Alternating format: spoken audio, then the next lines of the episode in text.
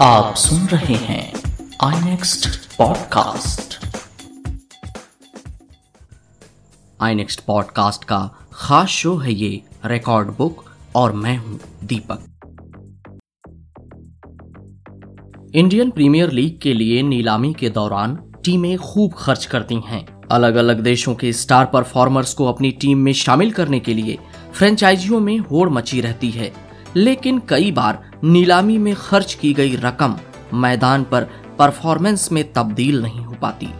इस सीज़न में भी कुछ ऐसा ही हो रहा है। अब जबकि आधा आईपीएल बीत चुका है, एक बार नज़र डालते हैं कैसी है इस सीज़न में महँगे प्लेयर्स की परफॉर्मेंस। शुरुआत करते हैं ऑस्ट्रेलिया की पेस बैटरी पैट कमिंस के साथ।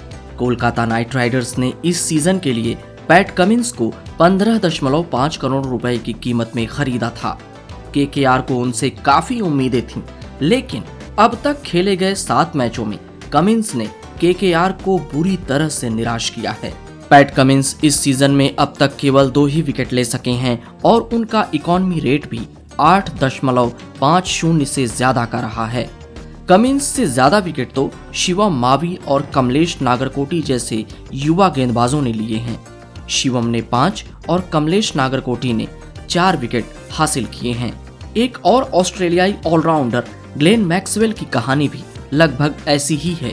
किंग्स इलेवन पंजाब ने ग्लेन मैक्सवेल को खरीदने के लिए दस दशमलव सात पाँच करोड़ रुपए की कीमत चुकाई थी। लेकिन मैक्सवेल से पंजाब की टीम को अभी तक केवल निराशा ही हाथ लगी है। अब तो पंजाब की टीम के लिए प्लेऑफ में जगह बनाने का रास्ता भी बहुत मुश्किल हो चुका है।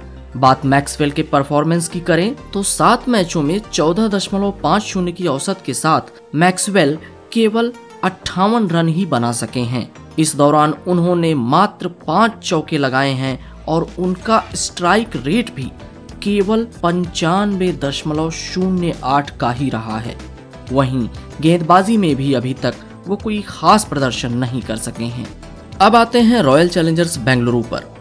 आरसीबी ने 10 करोड़ रुपए खर्च करके क्रिस मॉरिस को अपनी टीम के साथ जोड़ा था, ताकि टीम की गेंदबाजी को मज़बूत किया जा सके। चोट के कारण सीज़न के पहले पाँच मैच मिस करने वाले मॉरिस ने आते ही अपने पहले दो मैचों में प्रभावित किया है। इन दो मैचों में मॉरिस ने पाँच विकेट लिए हैं और उनकी इकोनॉमी चार दशमलव पाँच शून्य की रही है।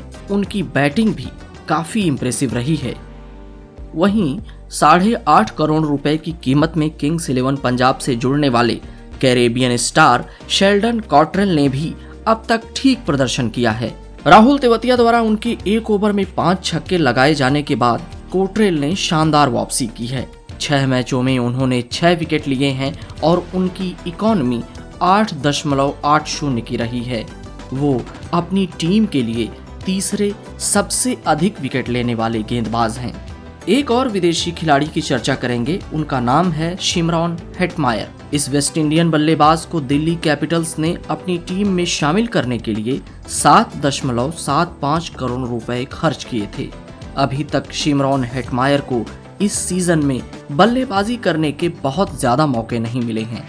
हालाँकि उन्हें जब भी मौका मिला है, उन्होंने इसका फ़ायदा उठाया है और उनका खेल भी संतोषजनक रहा है। हेटमायर ने अभी तक छह मैचों में कुल जमा इक्यानवे रन बनाए हैं। इसमें उनका हाईएस्ट स्कोर रहा है 45 रन। बात कोलकाता नाइट राइडर्स की करें तो शाहरुख खान के मालिकाना हक वाली इस टीम ने पाँच दशमलव पाँच करोड़ रुपए में इयन मॉर्गन को खरीदा था और वो उनके लिए दूसरे सबसे अधिक रन बनाने वाले बल्लेबाज हैं। मोर्गन ने सात मैचों में 175 रन बनाए हैं और दो बार नॉट आउट भी रहे हैं। इस दौरान उनका सर्वाधिक स्कोर 44 रन रहा है। केकेआर के आर के लिए इस सीज़न में सक्सेस बहुत कुछ मोर्गन की परफॉर्मेंस पर डिपेंड करती है। तो ये रही आज की रिकॉर्ड बुक कल फिर कुछ दिलचस्प मैचों की, कुछ दिलचस्प आंकड़ों भरी कहानियों के साथ आपसे होगी मुलाकात। तब तक के लिए दीजिए इजाज़त। नमस्कार। आप सुन रहे हैं आई नेक्स्ट पॉडकास्ट